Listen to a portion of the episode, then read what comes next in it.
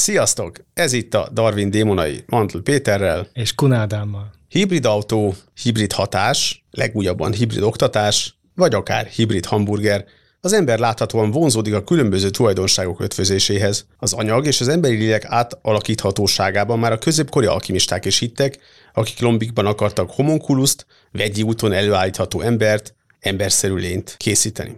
A hibrid görög szó amúgy a hybris kifejezésből ered, amelyet leginkább a gőg elbizakodottság szavakkal szoktak fordítani. Erkölcsileg a legnagyobb bűnt jelentette azt, hogy az ember elfeledkezik az Istenek elsőségéről, és önmagát hiszi mindenhatónak. Ha most egy pillanatra elfeledkezünk a fúziós konyháról, mert hogy egy hibrid hamburger az nem ám valami fajta új vegán megoldás, hanem azon gurmanoknak akar kedvezni, akik nem szívesen mondanak le a húsukról, de azért egészséges opcióra teszik a voksukat, ezért a húspogácsa felét növényi vagy akár gomba fehérjével pótolják, és inkább maradunk a rendszertannál, vagyis a biológiánál, akkor a hibrid a legelterjedtebb értelmezésben két különböző csoporthoz tartozó élőlény kereszteződéséből vagy keresztezésével létrejött, mindkét szülő genetikai tulajdonságát hordozó utód, illetve ezeknek utódai. Keresztezett csoportok általában különböző fajok, de más a fajnál alacsonyabb szintű taxonok kereszteződése során létrejövő egyedeket is hibridnek nevezünk. A fajok kereszteződése kapcsán létrejövő hibrideket pedig fajhibridek nevezik.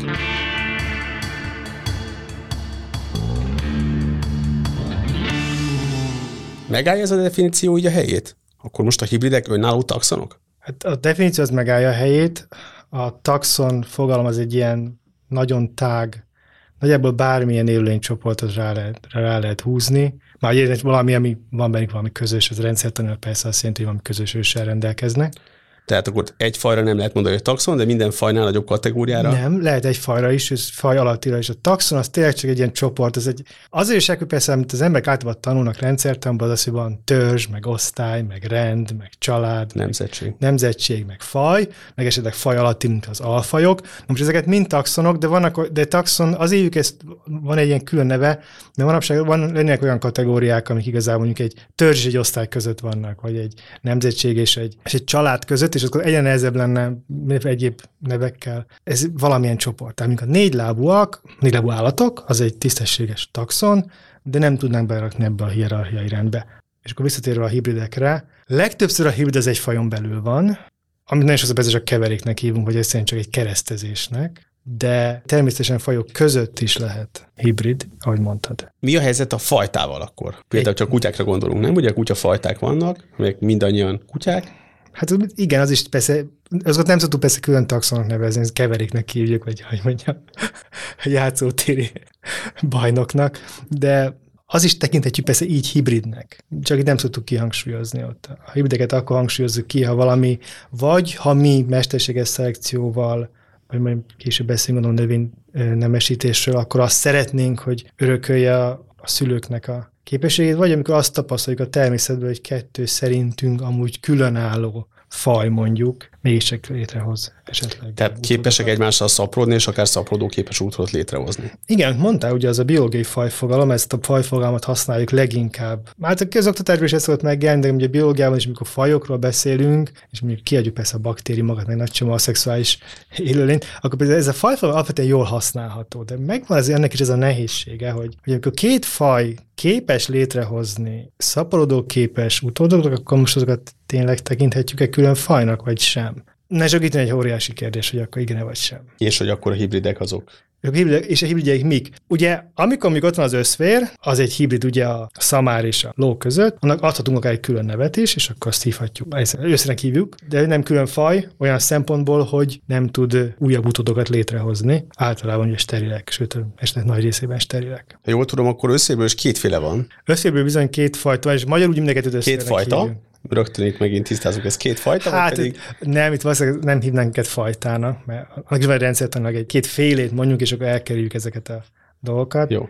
Hát van az, amikor a, az anya az egy ló, és az apa egy szamár. Általában ez az összvér. Tehát igazából az, amit legáltalánosabban összvérként hívunk, az ez. Ez magyarul lóösszvérnek nevezik. Úgy nagyon érdekes, hogy, hogy mondtál, ugye két összvér van, ugye attól függően, hogy a, hogy a, a kanca az ló-e vagy, vagy szamár, és érdekes, hogy nagyon sok, mint az angol, mint a német, a francia és a magyar is megkülönbözteti, ugye a kancától függően, hogy az ló-e vagy szamár, van a lóösszvér, amelynél a ló a kanca és a, és a szamár a csődör, és van az úgynevezett szamárösszvér, amelynél a házi szamár, a kanca és a, a ló a csődör. Igen. Ezek máshogy is néznek Máshogy ki? is néznek ki, tehát az a fajta őszfél, aki tényleg arra tartunk, hogy nem is tudom, húzzon valamit, vagy Málhás állat. máhás állatként, pontosan, Mi? az ez, ahol a, az anya egy ló, és tehát az a lóöszvér akkor. A másik kezdés az egy kicsit eh, olyan kisebb eh, élőlényt eh, hoz létre. Ez ugye az anyáknak a testméretéből is azért valamennyire következik. Ugye hát a kisebb maga az anya állat, akkor kisebb a méhen belüli tér is, amit elfogalhat a, a csikó. Most jól tudom, ez, ez sokkal ritkább. Sokkal Éppen ezért ritkább. valószínű, mert hogy nem volt gazdas mezőgazdasági haszna. Az egyik az, hogy persze nem akarták, mert hogy nem lett olyan jó. A másik meg, hogy úgy tűnik, hogy abban a párosításban a lócsödörök és mind a, a szamárnőstények válogatósabbak, és egyszerűen nem fogadják el egymást partnerként. Míg a másik ko- kombinációban nem tűnik ilyen probléma, hogy létezne. És ha jól tudom, ott is különbség van, hogy a lóösszférnél a nőstény lehet termékeny, Általában a hímek ugye ez nem termékeny. A nőstek is általában nem. Nagyon ritka. Tehát, hogy legalább lóöszférnél már van dokumentált, nem csak egy nagyon anekdotikus, de van dokumentált példa arra, hogy egy ilyen összvér termékeny. Most egy nőstényről beszélünk, tehát egy, egy nőstény összvérről.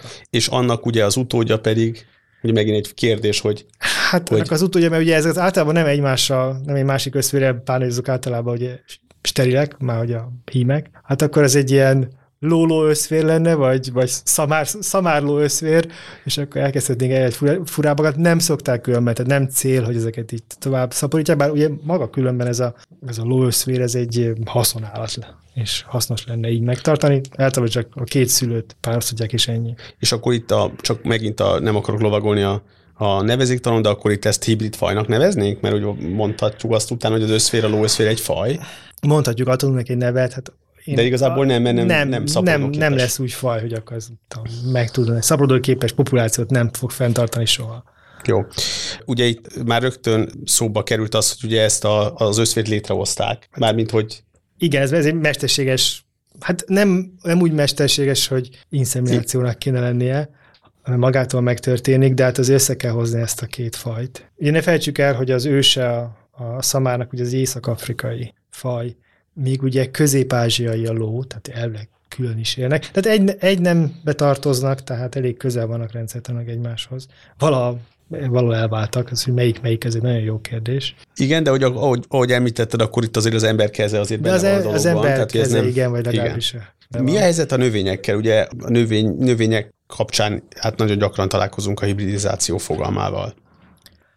Hát Mennyire elválasztható ez mondjuk a mezőgazdaságtól? Tehát, hogy mennyire jönnek létre hibridizációs folyamatok a természetben, kvázi mesterséges vagy emberi beavatkozás nélkül a növények esetében? A növényeknél úgy tűnik, ez elég gyakori is lehet, ezek a hibridek, és hogy akkor már kérdezed a mezőgazdaságot, akkor rögtön talán a búza az egy ilyen nagyon jó példa. Amit ma kenyérbúzaként hívunk, az egy hát hatszoros kromoszoma szerelvényen rendelkező, tehát olyan, mintha három genomból lenne összerakva. Nekünk van kétszeres kromoszoma szerelvényünk, Egy testi sejtben, testi és sejtben. egy ivarsejtben egyszeres. Egyszeres van, pontosan. Na most neki, ugye akkor az ivarsejtjékben háromszoros van, a testi, a testi sejtjékben pedig egy hatszoros kromoszoma szerelvény van, de ez úgy tűnik, hogy három fajból jön össze.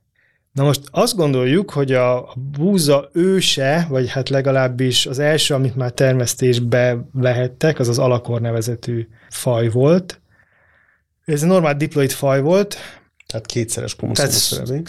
kétszeres homoszomaszán, és valószínűleg nem tudjuk melyen, milyen, de valamilyen kecskebúza fajnak lehetett esetleg a hibridje.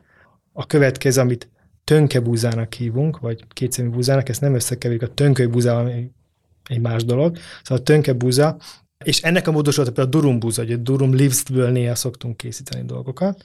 És akkor ehhez viszont már tudjuk, hogy melyik az a, az a kecskebúza faj, az Egilops tausi, ami ahhoz hibridizált, hogy ez a harmadik eleme, és ez a kenyérbúza. Tehát ez, amit ma termesztünk, és ebből. Na és akkor most megint, megint megkérdezem, hogy ez, ez mondjuk például ez a harmadik lépcső, ez, ez létrejöhetett volna úgymond spontán, vagy akkor erre van, van egyáltalán bizonyíték arra, hogy nem, ezt Ezek, ezek már elég régen megvoltak. Tehát ez, mint a kenyérbúza, ez sok ezer éves, sok ezer, tényleg sok ezer éves történet. Természetesen már akkor is ugye volt, tehát Na, mivel sok ezer, tehát ne, nem mondhatjuk úgy, hogy, hogy olyan típusú dolog volt, hogy a, az megpróbáltak mindenféle dolggal keresztezni. Manapság próbálnak néha ilyesmit.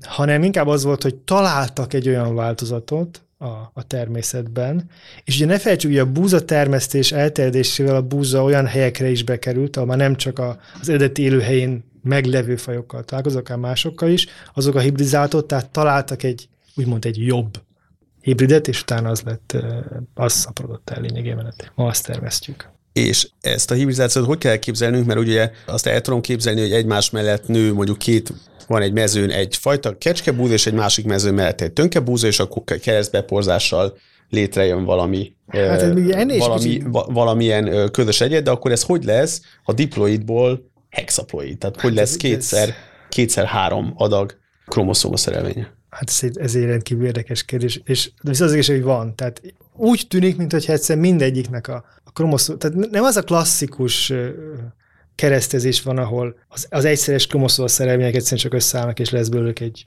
új egyed, ami legtöbb hibrid így van. Igen, tehát hanem bizonyos gének az egyik egyedből is bizonyos. Hanem olyan, mint hogyha mintha két testi sejtet fuzionálnánk. Nem ez történik, de hogy a, a végeredmény szempontjából ez ilyen.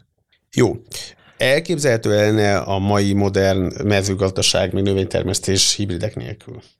Nem, de itt persze megint hogy hibrid egyszerűen csak azt jelenti, hogy két valamilyen vonalnak a, a kereszteződését értjük rajta, és ugye ez a, a hibridek gyártás, vagy hibridek előállítása, az, az a megpróbálták mindig valami újat, vagy valamilyen tulajdonságot belevinni egy meglevő amúgy jó fajtába, ami esetleg nem volt meg benne, illetve ugye az, az van, hogy nagyon sokszor ezek a termesztett fajták, azok végtelenül hát genetikailag kevésbé diverzek, mert hogy saját magukkal eltéríme beporozva, egy nagyon jól definiált genetikai állományuk van, ezért bizonyos dolgok kivesznek belőlük.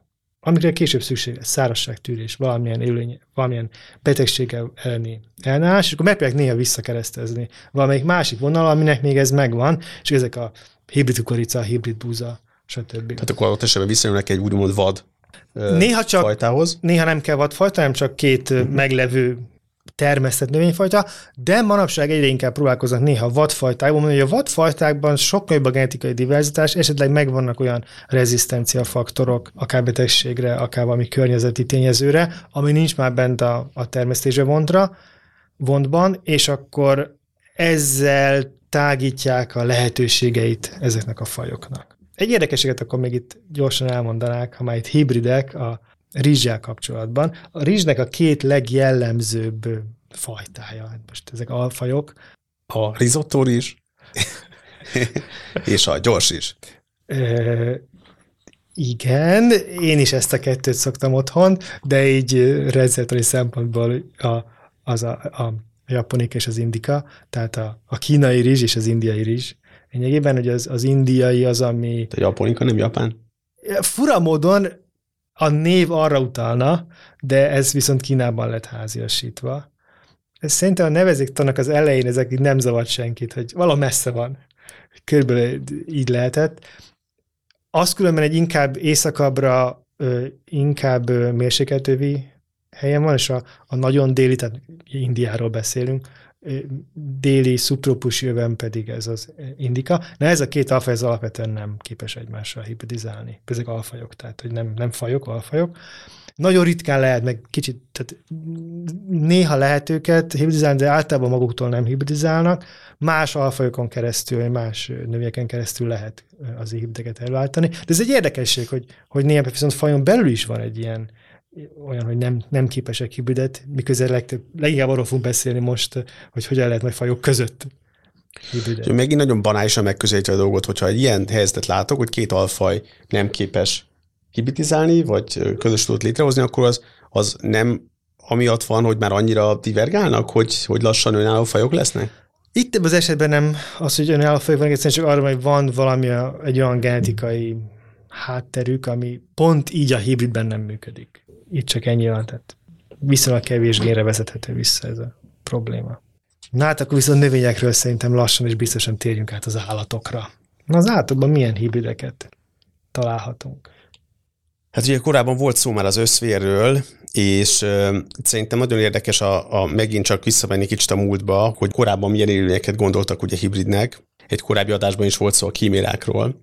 Például van az okapi, ami ugye első látásra egy furcsa zsiráf-antilop kombinációnak tűnhet, és ugye róla, is sokáig azt hitték, hogy pont valami fajta ilyen, ilyen furcsa furcsa hibrid, pedig ugye tudjuk, hogy ez egy önálló faj. És később, vagy, vagy még korábban ugye még sokkal egzotikusabb dolgokat vagy tartottak hibridek, vagy pedig állítottak elő mesterségesen, de nem keresztezéssel, hanem például volt egy Fiji Hableány nevű néven elhíresült, mondjuk úgy itt konstruktum, ami egy fiatal majom törzséből és fejéből álló tárgy volt, aminek, a, aminek egy hal farkát varták a hátsó felére, és ilyen, ilyen hát hogy is nevezzem, Hát majdnem egy ilyen Frankenstein szörny. Igen, vagy valami, igen, ilyen... Meg persze sose éltek természetesen. Persze, tehát hogy ez egy, ez egy mondjuk úgy trófának hívjuk. Nem, tehát ezeket eredetileg ilyen attrakcióként a mutogatták ilyen vuslikon, úgynevezett mutatványos bódésorokon, amik ugye a cirkuszok mellett, utcó cirkuszok mellett voltak a szakállasnő, kígyóember és a többi, és akkor itt voltak, bemutattak ilyen úgymond Fiji hablányt is, amiről ugye nyilván elmondták, hogy ez persze már nem él, de hogy ez egy tulajdonképpen egy mumifikálódott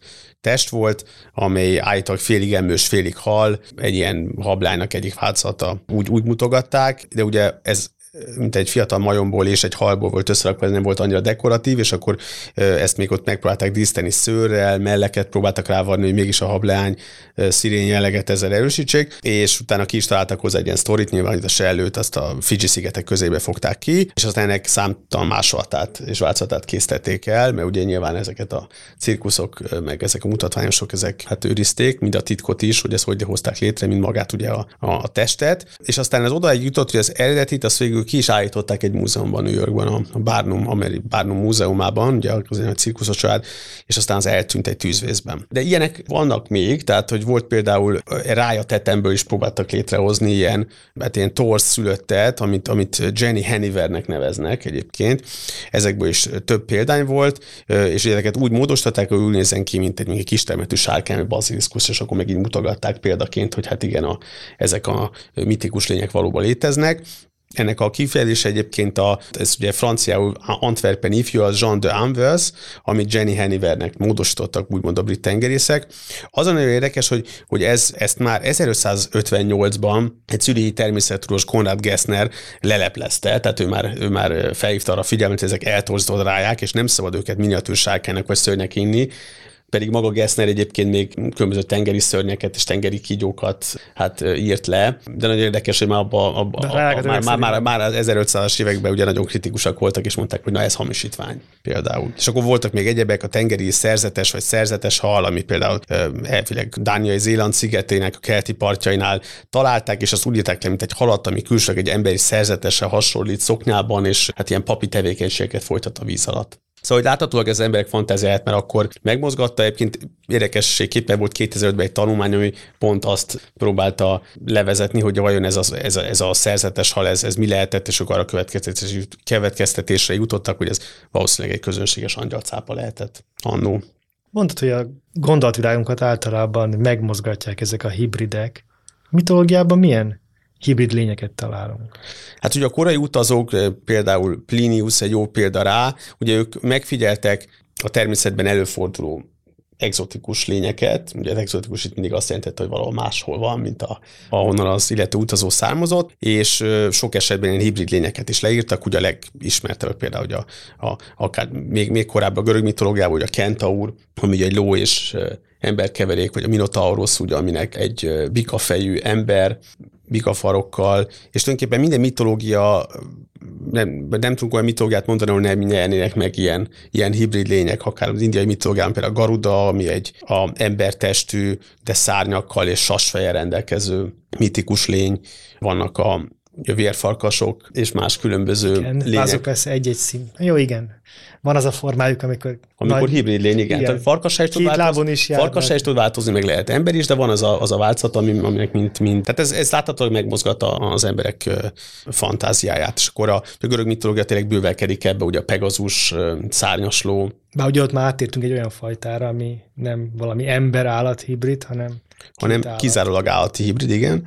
A, aztán vannak olyan kombinációk, ahol akár nem, nem kétféle élőlény keresztedüléséről van szó, mint például ugye a griffmadár is egy jó példa egyébként, ami ugye sas, egy sas melső testével rendelkezik, és egy oroszlán hátsó testével, és akkor vannak olyanok, ahol három lény, például van az amit, vagy amut, ugye ez egy egyiptomi hát istenség, aki a, a, halo, ez, a, ez a halottak elfogyasztója, a szív, az a szívek, szív megevője. És ő miből van? Ő például krokodil fejű, a melső teste egy oroszlán, és a, a hátsó teste egy, egy vízilói. És ugye ő itt az alvilágnak egy ilyen, egy ilyen segédistene, akik a kárhozatra jutott lelkeket eszi meg. A kiméráról ugye beszéltünk már egy korábbi adásban is, annak a oroszlán melső teste van, és a hátsó része az ugye egy kecskéjé, és ezt még meg is koronázza azzal, hogy a farka egy kígyó. Tehát, hogy itt látod, nem elégedett meg az ember azzal, hogy akkor most két lény, hanem ott kellett még egy harmadik, hogy ez még, még riasztóbb és még különösebben nézzen ki. És még inkább ellent mondjon a, a természetes rendnek, úgymond. És mit gondolsz, ilyen élőnyek a mitológiákon kívül létezhetnek? Hát én csak egy egyszerű reumatológus vagyok, tehát itt ezt a te vagy a biológus. Létezik ilyen állat, ami három különböző fajnak a hibridje? Hát persze, a, a megbeszéltük a kenyérbúza. De ez de, annyira nem, nem, de igen, nem néz ki De, de mindig búzák néz ki, és hogy, három hogy, alapvetően perjefajról beszélünk. Tehát. Az egyértelmű, hogy ezután az adástán nem fogok úgy tekinteni egy kenyérre, vagy akár egy búzamezőre, hogy ez egy Hát, nem egy Minotaurus, ez vagy akár. De nem egy Minotaurus, és nem egy, nem egy, nem egy kiméra, tehát azért olyan, olyan nagyon, és semmi eredető nincs benne, másrészt meg, meg szabad szemben nagyon nehezen megkülönböztethető a, az egy genetikai szerelvény rendelkező búzától. Az az igazság, hogy ahol, ahol tehát olyan, ami nagyon, nagyon különböző élőlények szaporodnának, mint a különböző alatt, egy elefánt, meg egy zsiráf, és nem. Tehát és egy hangya. Vagy egy elefánt is egy hangya, igen, még távolabbiket mondjunk persze már méretbeli problémák is vannak. I- ilyet nem tudok igazából elképzelni. Némelyik persze nézhet ki furcsán, mint az okapi. Mert ott van például a, a maoszvérekről is volt szó, a szamárnak és a zebráknak is lehet hibridje, és azok itt-ott csíkosak, itt-ott meg nem csíkosak. Tényleg olyan, olyan kicsit a furán néznek ki. Lehet, hogy ez motiválta, motiválta a korábbi utazókat, hogy láttak valami furcsa, nem módon, mondjuk egy albinó zsiráfot például, és akkor ez rögtön beított a, a fantáziájukat. Számra például van egy furcsaság, sok furcsaság nyilván természetben, de ugye vannak azok a rovarok, ahol a, a mondjuk a lárva alak gyökeresen máshogy néz ki például, mint a, mint a felnőtt egyed. Ugye az ember Ugye először megfigyelte saját magát, és ott, ott is nyilván egy csecsemőte máshogy néz ki, mint egy, egy felnőtt ember, vagy mondjuk egy kiskutya is máshogy néz ki, mint egy felnőtt kutya, nyilván azon kívül, hogy kisebb is vannak, vannak más eltérések, de hogy itt mégis azért lehet látni a, az átmenetet. Igen, egy kiskutyát nem lesz. tekintünk, nem tudom, hangyának, vagy Így elefántnak. van, így van, de hogy az a, odáig eljutni például mondjuk a hernyó és a lepke az, az, az nem külön faj, ugye ez, ez száma már nyilvánvaló mindenkinek, aki tanult biológiát, de annó ez nem lehetett annyira triviális. Ez nem lehetett, és erre van egy, volt egy olyan elmélet, inkább azt mondom, hogy volt, mert ma már nem tartjuk valósnak, hogy ezek az élőlények, hogy az a, az a képesség, ez a teljes átalakulással fejlődnek, amikor a rovaroknál egy levezetett jelleg, és elég sok rovar rendre alapvetően igaz. Ugye, amit a bogárnál is megtanulunk, hogy tete, lárva, báb, kifejlett egyed, ugye ez van persze a lepkéknél is, hogy ott esetleg valahogy ez két genomból jött össze, ami az egyik, egyik genetikai állomány az vagy irányítja a lárvakoli alakot, és egy teljesen más genetikai állomány irányítaná a felnőtt alakot, de ezt mióta már nagyon bele lehet a, a genetikájába az élőjének hogy nézni, nem, nagyon, nem lenne, nincs nyoma igazából. Tehát.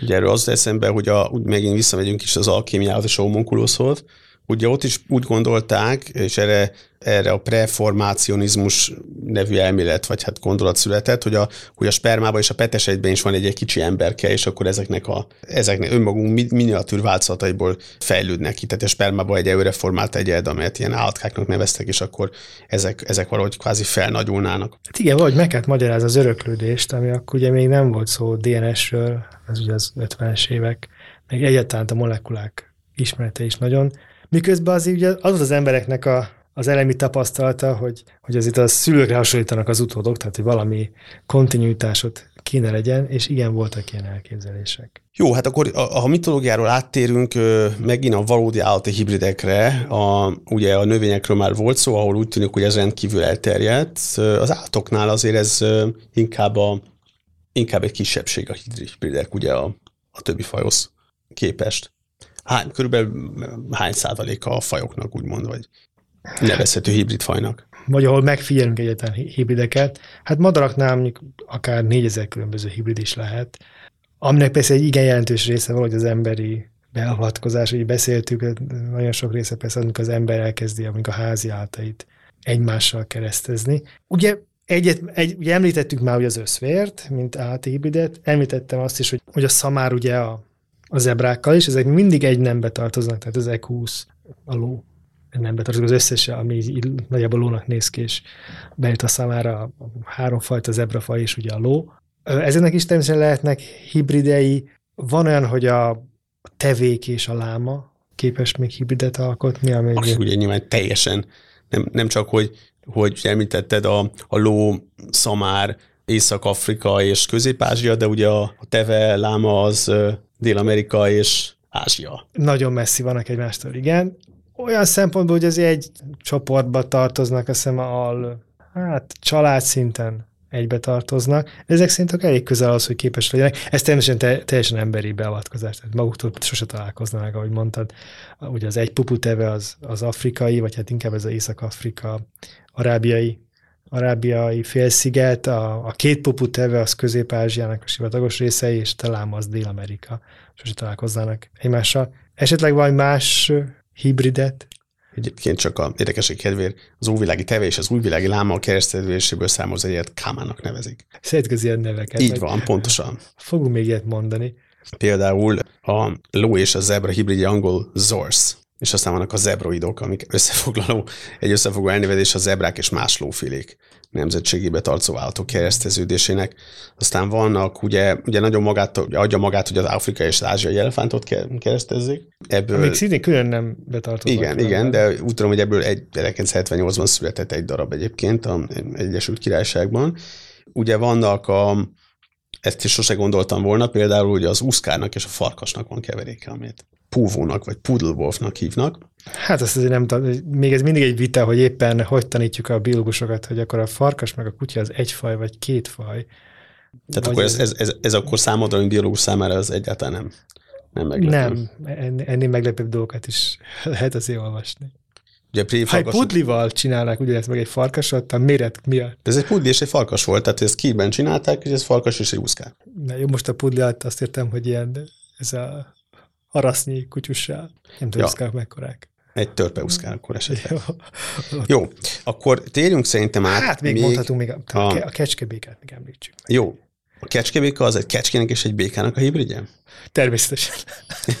Ráhibáztál. Ráhibáztál. A magyar mezőgazdaságnak egy klasszikus. Igen, a zöld rejsztőszín miatt találták ki. De a kecskebéka azért érdekes, mert egy, egy igen jellemző, is például mi biológusok használjuk élettan kísérletekre használtuk annak idején, amikor egy hibrid, tehát a, a tavi békának és, és a kis, a tavi béka, meg a kis tavi békának, ez két külön békafajnak a hibridje. Ami viszont szaporodóképes, nem? Tehát két kecskebéka? Amúgy, igen, tehát a kecskebékek azok amik szaporodóképesek, tehát hogy ilyenkor egy új faj. Jön létre.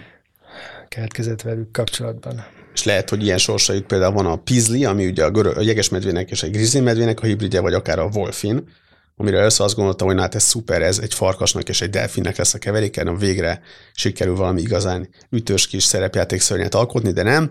Ez egy palackoló delfinnek és egy gyilkos bánának, tehát egy karcányú delfinnek a nagyon ritka keresztezése. Igen, de ezek, ez a két delfin ez amúgy viszonylag közel egymáshoz. Amúgy különben hozzáteszem, hogy a grizzly, egy barna medvének egy alfaja, a, és a jeges medvéknél volt egy érdekes, hogy volt van egy olyan populációjuk, ahol, ahol azt mutatták ki, hogy nagyon gyorsan, hát kifehéredett a, a maci.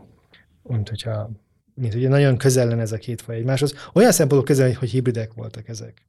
Tehát volt egy olyan hibrideik, amik aztán gyorsan lehetett bele teljesen jeges medvének kinézőt, az hiszem, az természetes körülmények között jött létre, de hogy még mai napig is vannak hibridek, nem csak átked, vagy nem csak valami emberi behatásra ezen két faj között, bár eléggé máshogy néznek. Még tovább is egy nem. Akkor milyen hibrideket találtunk még az átodnál? Talán ezek jobban megmozgatják a, a gondolatvilágunkat, hisz látványra ugye valami a kettő között van, meg mégis valami más. Hát ugye például a kecskét és a juhot próbálták keresztezni, ugye itt az az érdekes, hogy ők nagyon hasonlóak tűnnek és párosodnak, szerintem az emberek egy, egy jó része, különösen az, aki nem töltött. Aki nem látott még kecskét is. Ja, bármi, bármi időt vidéken, a, az összes keverőket, de hogy a juhot és a kecskét lehet keresztezni, bár, bár külön hasonlóak tűnhetnek, és párosodhatnak is, különböző nemzetségbe tartoznak, és a juhnak, juhoknak 54 kromoszomájuk van, a kecskének meg 60. Ugye ennek megfelelően egyébként az ő párosításokkal létrejövő útról azok általában halva is születnek, és csak néhány esetben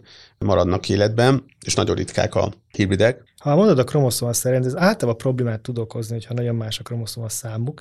Bármint azt olvastam volna, hogy vaddisznók és, és már, hogy mondjam, mezőgazdasági tenyészésre alatt álló disznók, tehát egy házi disznóknál is van egy ilyen kromoszoma mennyiség eltérés, amit néhetsen vagy köztes, vagy az egyik szülő, vagy a másik szülőre fog hasonlítani a végtermék. Mert hogy arról jó, viszont jó ismert, hogy ott úgy azok jó keresztezhetők. Jó keresztezhető, meg hát ugye ez egy házastot formája a, a vaddisznónak. A házdisznó a vaddisznónak, de érdekes, hogy ott is megvan a kromoszoma szerelvény különbség. Hozzáteszem, az ember és a csimpánz között is van a kromoszoma darabszám különbség. Sose áruljuk el, hogy megpróbálták őket keresztezni. Ez egy szovjet kísérletsorozat volt. Nem járt sikerrel, de nem adták fel. És ezt ki fogjuk vágni. De erről egy külön adásban azt hiszem, hogy kell beszélnünk. Ugye vannak még a kojdok, kojwolf elnevezések a préfalkas és a házi kutya vagy a farkasok keresztezésére. Ugye beszéltünk arról, hogy, hogy ugye a legtöbb esetben az ember azért keresztez ilyen fajokat, hogy a később létrejövő utótól ugye valamifajta pozitív, tehát előnyös tulajdonságot remél, ugye ez volt a, az alapja az összfél kifejez, kifejlesztésének is, ugye ezzel egy nagyon jó állásátot nyerünk. Vannak-e arra példák, ahol ez nyilván sok, de hogy vannak-e ismert példák arra, ahol ez rosszul sül el, tehát valamiképp valami hátrányos hatása van ennek a kereszteződésnek? Hát az, hogy ha mi emberek próbálkozunk ezzel, valószínűleg rengeteg, és valószínűleg dokumentálva is olyan szempontból, hogy a, az ilyen mezőgazdasági kutatóintézetek, ahol megpróbálnak keresztezéseket csinálni, kereszteznek, és lehet, hogy rossz fog kisülni a végén. Előfordult-e, vagy van olyan eset, amikor olyan jó előnyös tulajdonságokkal létre, létrejövő új fajt hoznak létre, hogy a régebbi kvázi ősfajait kipusztítja, vagy, vagy ki, kiszorítja? Az élőhelyre mondjuk? A kérdésedre a válasz, és persze a biológiában akármi elképzeled, és gondold el, a legtöbb házi állatunknak az őse, az nem létezik már. Hát mondd ezt, igen, a vadmacska például. Hát a vadmacska az még éppen, igen, azt persze mennyi van házasodva a macska, arról beszéltünk, de a vadmacska az, az még létezik szerencsére. De, az, de úgy tudom, hogy szintén veszélyeztetett. De veszélyeztetett, de hogy mondjuk a, a szarvasmarhának az őse, ez Aunorak, az őstulok. Az őstulok, az nem létezik már, tudtam már. Tehát, vagy valahol megpróbálják visszaállítani, de hogy ez egy teljesen kihaltak. Mondjuk a, a, a tyúknak persze még létezik a, az, az őse valahol indiai őserdőben, de hogy a egyet száma nem összehasonlítható. Tehát, és, és a kiszorítás nem is úgy történt, hogy visszakerült az eredeti és ott kiszorítja, hanem hát ma az állati tömeg, hogy főleg a gerinceseket nézzük, az a házi állataink és mi. És az összes többi az elhanyagolható mellettünk. Ha a többi állat beszél, néha hangyáknak a tömege nagy tud lenni, de hogy alapvetően Amiket tudom, nem, velünk együtt mindent kiszorítani. A hangyákat tudom, nem házastattuk, de nyilván ami nem, de úgy értem, hogy azonnal viszont nagy lehet még a tömegei, ha az átvilágot nézzük, de amúgy az, az átok. Az átvilág tömegének nagy rész az a házi átok, és mi. Ugye amiről még, ami gyakran valamiért az ember rendkívül izgalmasnak tartotta, és időről időre bekerül az újságokba is, hogy a ligonok és a tigerek, illetve a tigonok és a ligerek kérdésköre. Igen, ugye ez itt a, ez egy játék arra, hogy a lion és a tiger angol szavakat különbözőképpen összerakjuk, és akkor ezzel utalunk arra. Ugye egy, egy liger az egy oroszlán apa és egy tigris anyának a utóda, a tigon pedig egy tigris apának és egy oroszlán anyának az utódja. Ezek alapvetően állatkertekben megfigyelhetők párosodások, kereszteződések. A természetben. A természetben. Ez nehezen is jönne létre, hiszen ugye ők máshol élnek. Ugye ma mindenképpen máshol élnek, ugye a, a tigris az alapvetően egy ázsiai fajként tekintünk rá, mint a bengáli tigris, vagy a szibériai tigris, gondolunk ezekre. Az oroszlán mindenki Afrikához köti.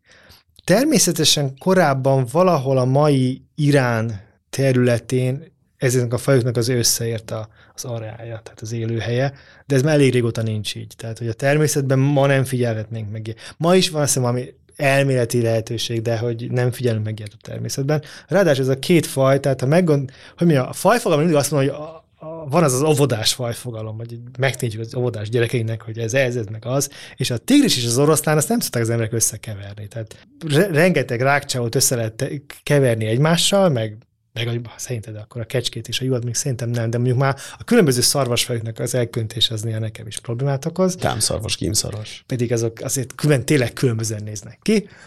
Ennek ellenére a, a tigris meg az oroszlán képes hibridizálni, miközben nem csak, hogy kinézete nagyon máshogy néznek ki, a szociális struktúrájuk is más, ugye a tigris az alapvetően magányosan él, az oroszlán az ugye falkákban, ugye az oroszlán királyból ezt mindannyian tudjuk, és mégis képesek. Ugye az, hogy ezek mennyire szaporodó képesek aztán, ez a két, tehát az, az utódjaik, az mindig egy kérd, olyan szempontból kérdéses, van rá példa.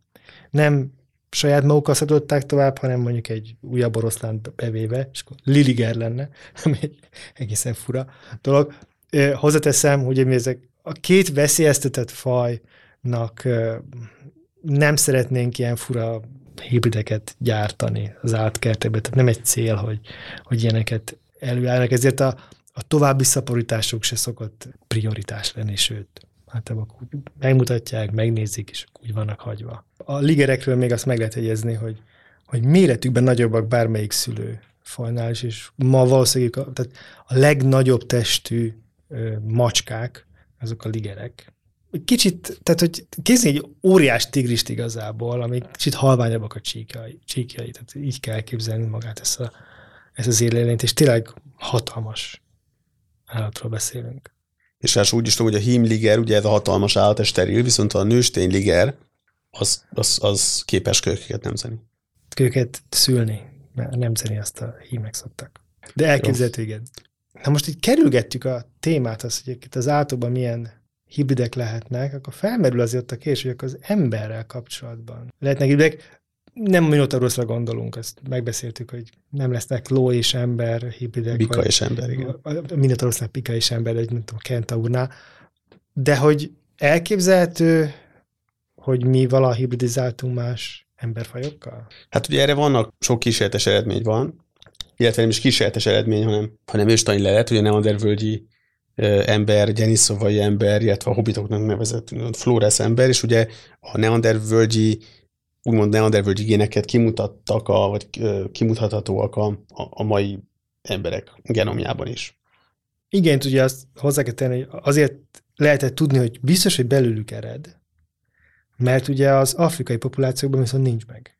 Tehát nem az egész emberi populáció igaz, hogy vannak bennünk mert hogyha azt mondanánk, hogy van bennünk, ami közösen, nem, nem, ez nem nagy meglepő, hát elég közel vagyunk egymáshoz, akkor az az, az Lehet, Igen, hogy a neandervölgyi emberből fejlődtünk volna ki, ugye az arra utat volna. Vagy, vagy hát, ez nem abból fejlődtünk ezt azért, hanem egy oldal, ilyen szemben testvér csoportnak, csoportban vagyunk, de az afrikaiakban nincs semmi ezekből a génekből, és ez a, az európai és ázsiai populációkra jellemző, hogy van bennünk neandervölgyi.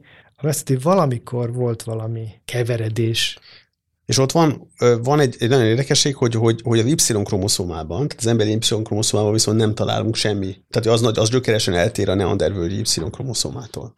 Igen, sőt, persze vannak a Y-kromoszómák a neandervölgyben nem, de azt úgy gondoljuk, hogy az, az meleg az emberekkel.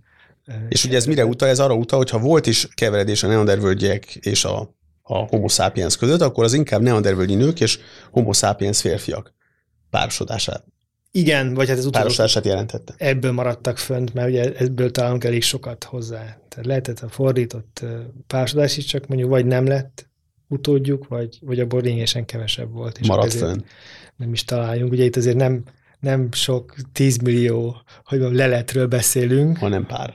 pár darab. Hát most már azért a, mondjuk a, a Gyeniszobai az egy lelet együttes lényegében, de a Neandervölgyi elég sokat. Ugye ezért is lehet az, hogy, hogy akár kor szerint is lehet nézni, hogy a hozzánk közelebbi korba levő neandervölgyeknél mondjuk már találunk ilyen, hogy az Y az már teljesen homo sapiens típusú, de mondjuk a távolabbiakban persze nem. Megvan. És ezért tudjuk, hogy akkor hogy milyen lenne különben egy, egy neandervölgynek a Y-kromoszómája. Ezek rendkívül érdekes dolgok. Persze itt megint a faj definíció egy nagy kérdés. Ezek képesek egymással szaporodni, akkor most ezek külön fajok, vagy nem külön fajok.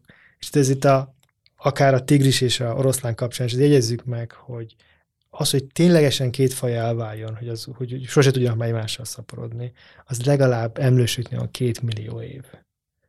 és most visszamennénk két millió évet, és megmondjuk, hogy éppen hogy hívtuk akkor a két millió évvel ezelőtti emberősöket, tehát még neanderbölgyek se voltak sehol. És azokat mind külön fajoknak hívjuk. Pedig ezek, ez, ez egy folyamat, egy, egy folytonosság. Ezt sokszor szoktuk itt a, ebben a podcastban azért emlegetni, hogy itt, itt mindig egy, egy, egy skálákról van szó, folytonos dolgokról, amikben mi megpróbálunk néha így, így való azt mondani, hogy akkor ez homo sapiens, az pedig, tudom, homo neanderthal, azok nem egy, egymásban nem voltak, hanem egy ergaszter, vagy egy...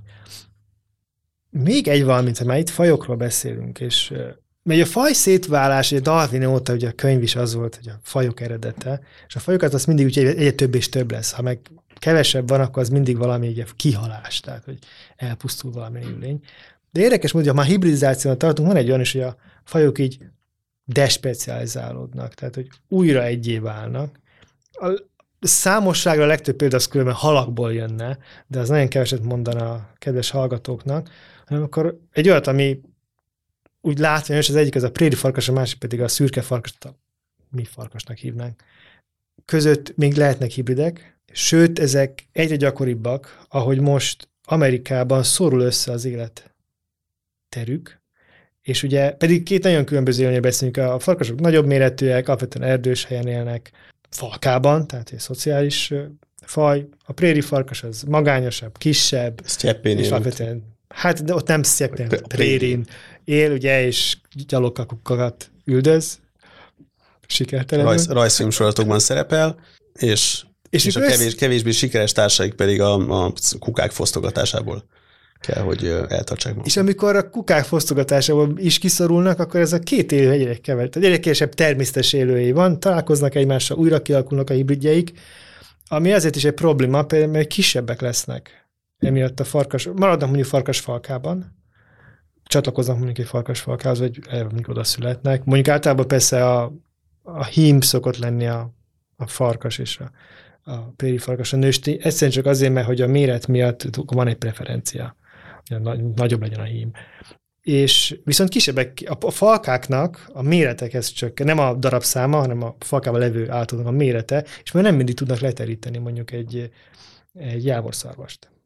Amit ugye egy farkas falka. Ami egy farkas falka, ami teli vérfarkasokban egy fura dolog, de hogy tiszta vérű farkasokból állna, akkor ez nem az, nem lenne gond, de hogy meg nem, nem a mérettel lenne gond, el kéne kapni de ez problémát okozhat számukra. És akkor így, így kezd visszaolvadni ez a két faj lassan, de biztosan, hogyha ha nem tudnak külön élni és szaporodni. Mai adásban a hibridekről volt szó. Túl azon, hogy a hibridek a fajok keveredése, keresztezése, az ókortól kezdve a közérdeklődés tárgya, nélkülük elképzelhetetlen lenne, a mezőgazdaság tágabb értelemben pedig elképzelhetetlen lett volna az emberi civilizáció lenyűgöző fejlődése. Azon emberi, akiről már egyre inkább úgy gondoljuk, hogy génje egy részét más ős emberektől szerezte, ilyen értelemben valamennyien hibridnek tekintetjük magunkat. Köszönjük, hogy ma is velünk voltatok, én Mandl Péter voltam. Én pedig Kunádám. Mi voltunk a Darwin démonai.